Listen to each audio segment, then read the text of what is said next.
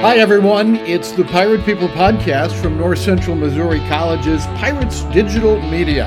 I am Rick Cole. Today on the podcast, we visit with Pirate esports coach Chris Flowers, who's also a part of NCMC's IT program. What is esports? You're about to find out as we visit with Chris Flowers. Chris, welcome. We're going to talk a little about uh, your esports team now in its, I'm guessing, fourth year. Fourth year, yep. Yeah.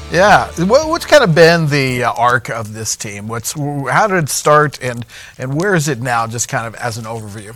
Uh, we started probably like four years ago. Um, we started as a club status. We competed in NACE, um, which is basically we're not specific to competing against smaller community colleges. We can face teams that privately sign up for NACE, or we're facing bigger universities like Mizzou and Kansas um, and Texas Tech and um, much bigger um, teams than what we would be. Right. Yeah. Um, we kind of did that for about two years, um, and then we we wanted to go bigger. We wanted to get esports into that athletic program here at NCMC, be part of NJCAA. Um, so that's what we did. Third year in, we switched over, um, and we've been part of that ever since. Um, and now we're just facing smaller community colleges, technical colleges, things of that sort, um, which I think is far better. Not saying I didn't enjoy competing against those bigger schools because we did make waves in competing against those schools. You know, we beat bigger schools like Butler and Auburn. Right. Um, but focusing on community colleges that are around the same size as us, maybe a little bit bigger, is a lot better experience for my kids because it's less of a panic factor for them knowing that they're going to go against yeah. Mizzou or someone like that. So, Yeah. Um, but yeah, we're we've been doing that for about two, going on three years now, um, and that's what we'll we'll go forth, um, keep continuing to do going forward. Right. Well, break it down for us. For those who don't know what esports is, give me a very simplified definition of the esports world. So esports is competitive computer gaming, basically. Okay. In broadest terms. So those kids that have that, you know, I sit and I play computer games can now get scholarship money, can compete for a school, right? And it's a big deal It now. is a big deal. Um, those kids that are not necessarily athletically driven or athletically gifted um, and, and can't have that college athlete experience are now able to. They have that opportunity. Um, the, the kids that normally just sit at home, they have a, a chance to go be part of something that's getting huge in college and universities now um, and, and have that college athlete experience.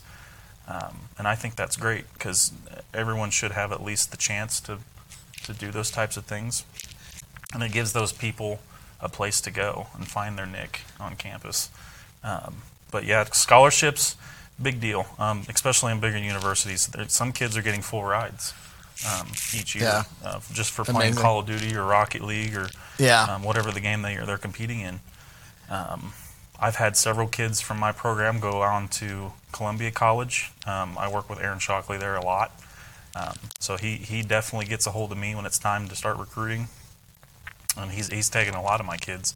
A couple of them, um, you know, Rainbow Six Siege. I had one go there, um, and then I had a Madden player, uh, Rudy, um, which is making huge waves over there now. Oh, wow. Um, so Rudy actually, he started the Madden program for me, um, competed in it, and won the whole tournament um, one year for me, and then he's playing at Columbia College now. Started their Madden program. He's the first Madden player there as well. Right. Um, he's ranked top 100 in the country and Nice. um, ranked top 10 in their division. So um, it, it's it's cool to hear those stories. It, it's as a coach, it makes you feel good knowing that you started something and, and gave that student an opportunity to go do something that they normally wouldn't have been able to do in the first place. Because if you ask Rudy, he had no plans on going to college after here. Yeah. Yeah. He was just going to come here, get a degree, and be done. I want to talk to you about the aspects of coaching this.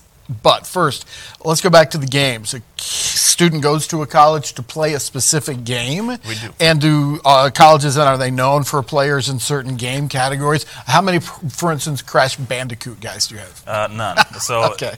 the NJCAA, we compete through an organization called Generation Esports. It's basically an online um, interface website that you sign up for certain games. They offer only certain games. Okay. Um, for they have high school leagues, they have college, um, and then they also have like mer- like military, um, if you're into that. Um, but basically, they they do a round robin tournament. They do inter- um, bigger. They do open seed. They do in, intervi- I can't think of the word. Um, invitational tournaments. There Okay. it is. Um, but we, I specifically, I like to stay in my own lane. I like to recruit and coach games that I'm. I play on my own time. I'm very good at it on my own time. I understand the game.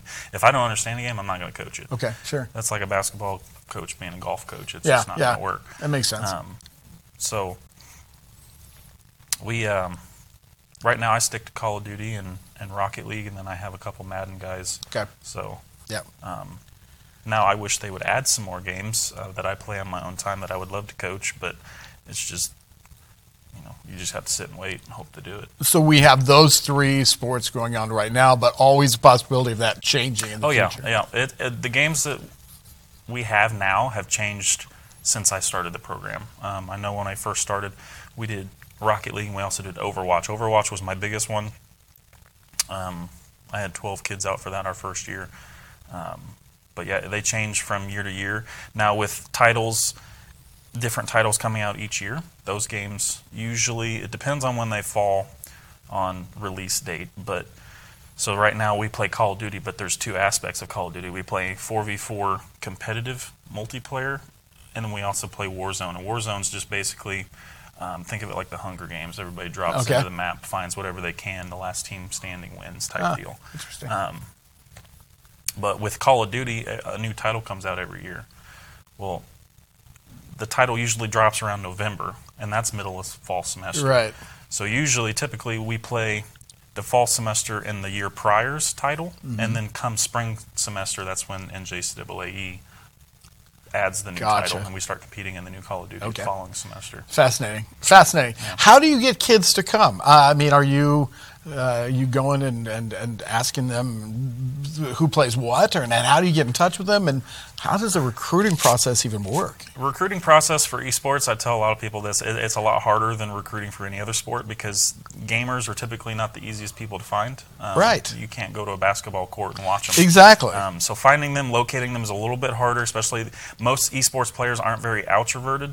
Um, they're very Yeah. to themselves, so they're not Right. like I'm over here, choose me type deal.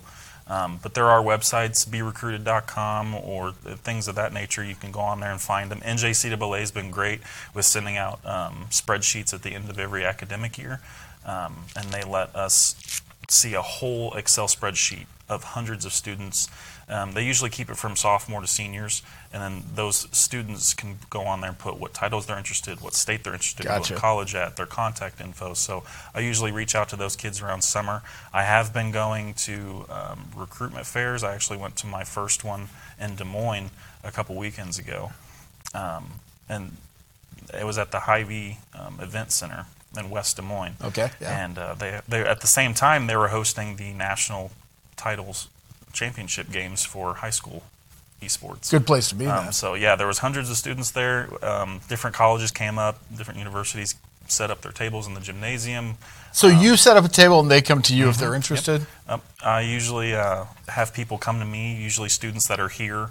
Um, they say, "Hey, my my friend's still in high school. He's going to be looking to go somewhere next year." Or, Right. Um, just through the grapevine is mainly how I get them. Um, that's how it's worked in past years. Is the students I have usually have friends coming in the following year, and I, I reach out to those kids Right. and get them.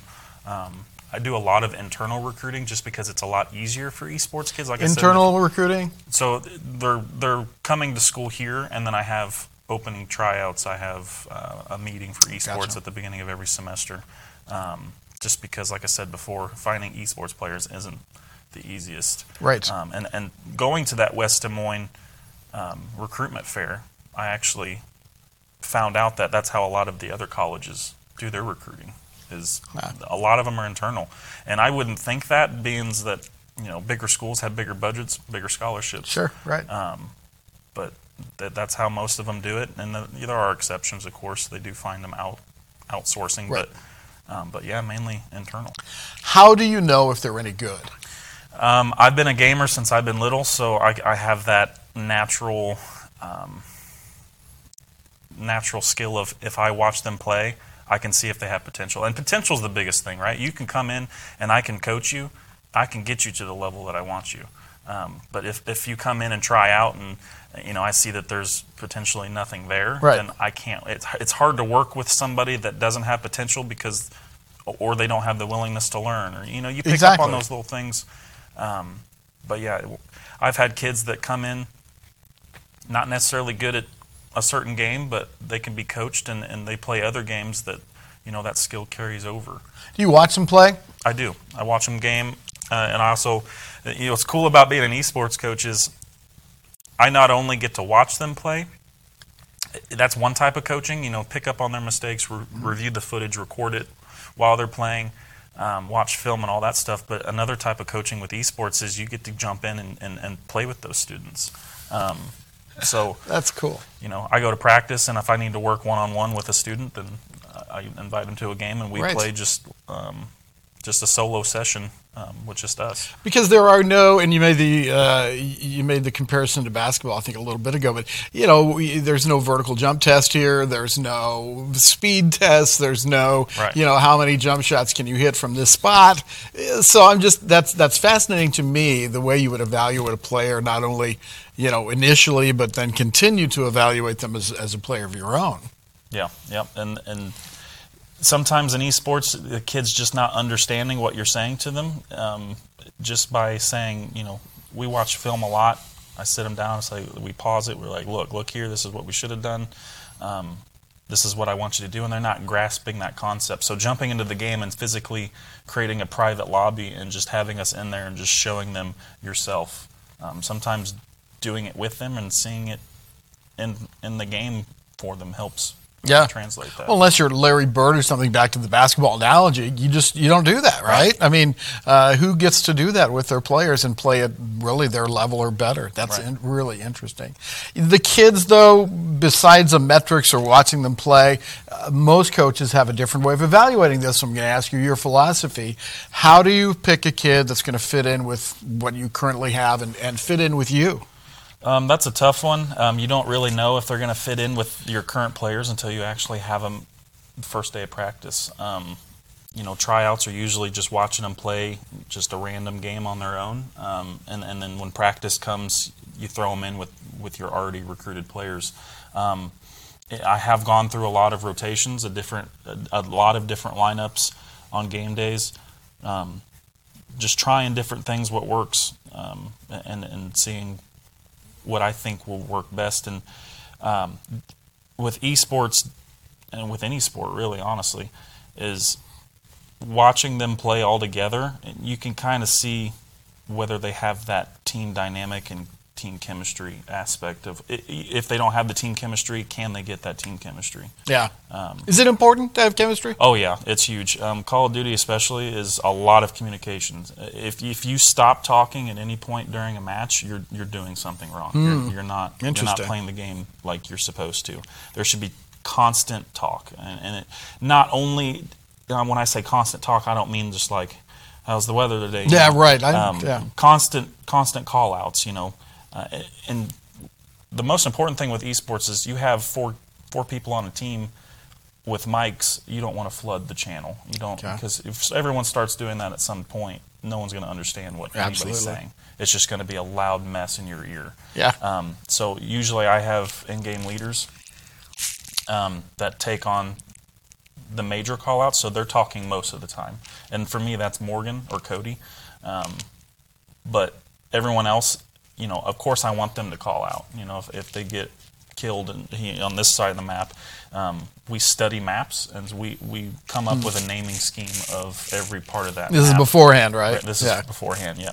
So we learn the map. We understand.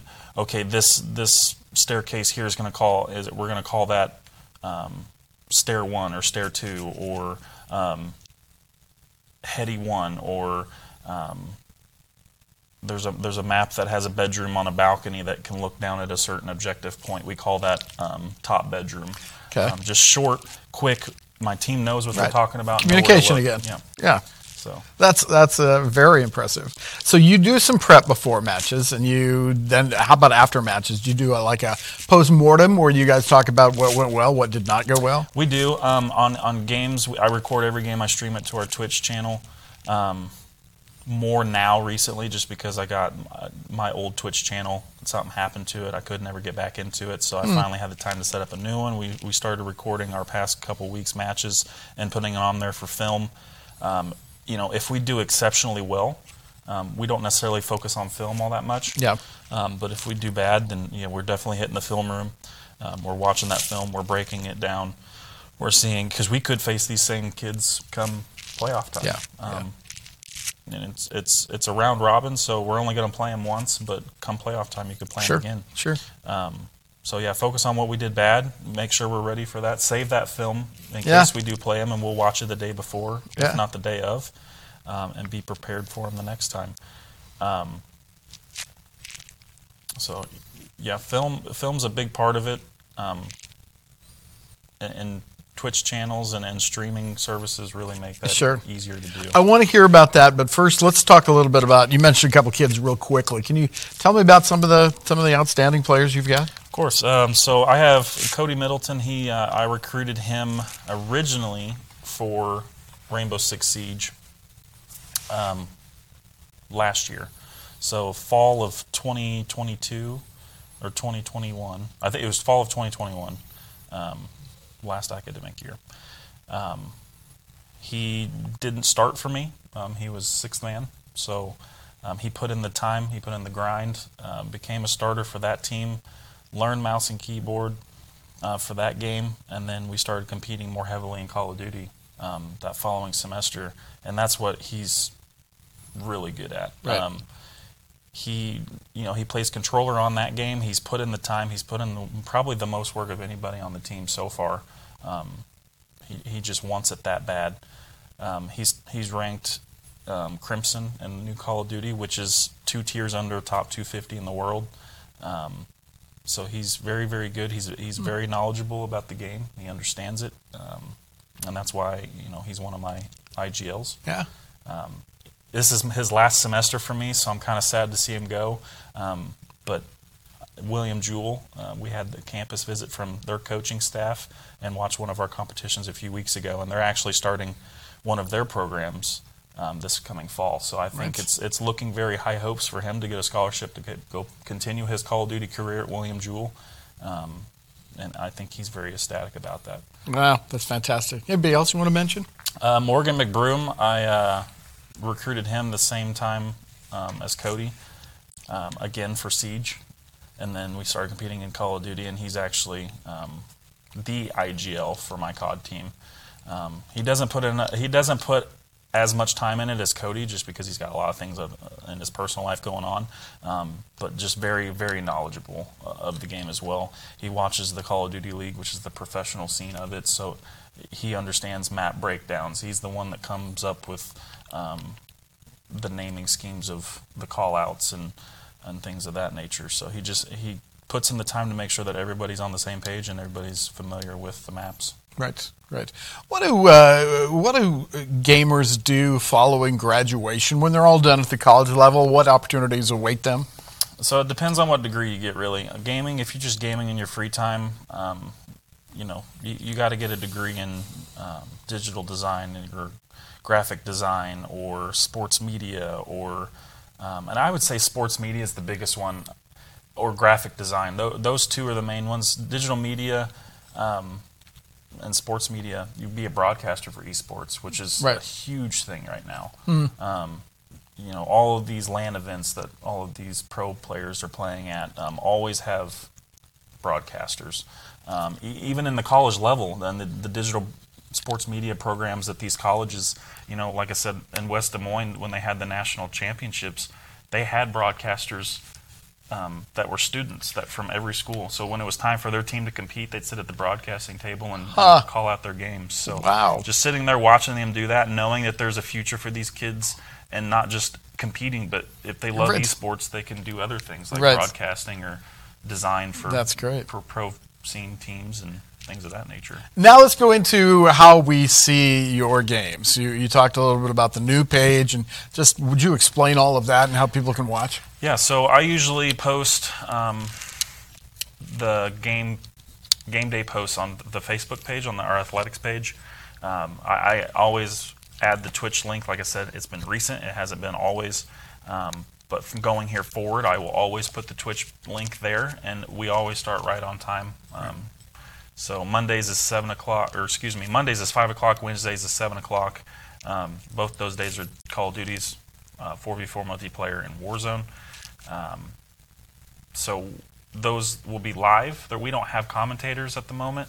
Um, that's something that I would love to eventually get, maybe a team manager or someone of that nature to understand the, that understands the game that can call Right. it out. May just make that stream more enjoyable. Right. Um, but yeah, we the new page is called North Central Esports on Twitch.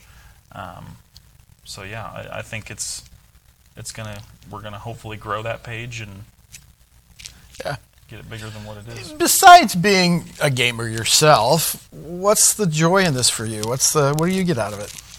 Like I said earlier, the stories, the the feeling of accomplishment that these that I feel when these kids go on. Um, they get to continue their careers, their college, their education is the biggest one. Um, like I said with Rudy, he got to continue his education that he didn't, didn't even plan on doing. Right. Some kids don't. Yeah, and now he's featured in sports magazines, and um, he- he's become a big name over there. So, just having that gratification um, and feeling of I helped getting there. Right. Um, that's that's the biggest feeling for me. Um, I, I love it. Uh, makes me feel like I'm doing a good job, and Sure. Sure. Um, As I recall, not many women playing esports, at least here. Is that uh, can that change? Should it change? It, it should can it should change and it can change. Um, I had one female athlete. Um, I had the, the year I think it was the year that we went official, um, our first year, so about three years ago. Um, she was on a team with 25 other boys. That was my biggest team um, since we started the program. Um, it, it was difficult. It was it was a challenge, um, just because she was the only female. Right. Um, so trying to, um, you know, manage all of that and and the um, politics behind all of the things that are said and done in the room if you're Yeah. not in there. Um, you know, and I always try to express I'm all for recruiting female. I, I think it's great. I, I love it. I go to other colleges and they have females on their team. Um, it's a great dynamic if you let it be and, it, and if it works out that way. Um, so it's definitely I'm open to the possibility of it. I'm looking. I'm constantly looking. Um, I think it would be great. Do women tend to play other games besides the war game, football game thing? Not very many play Madden. A lot of them stick to the Call of Duties and the Overwatch and League of Legends. That's where most of the females I'm seeing at these other colleges play is Overwatch and League Okay. of Legends. Okay. Um, you know, if you know war's not their thing, um, then you know different character abilities and Right. you know kind of kind of the I wouldn't say I want to say cartoonish, but that's not the right term for it. But it kind of gets the idea across. Yeah, I think I know what Um, you're saying. Yeah, so they tend to drift towards that more often. Right. Right. Well, when does your season run? When are you wrapping things up this year? So our season runs all year round. We have a fall season and we have a spring semester season, um, and we're in. I want to say like week. Uh, what is it? March. Um, I can't even tell you the exact week, but we're we're we started our semester um, tournament in mid February. So you know we're we're a little bit Yeah. five games in. I think we're on week six this next week. Um, so playoffs start around late April, early May Okay. and we'll, you know, if we make it to um, semifinals and finals, that should wrap up around uh, right around graduation for us. Right. So second Yeah. week in May.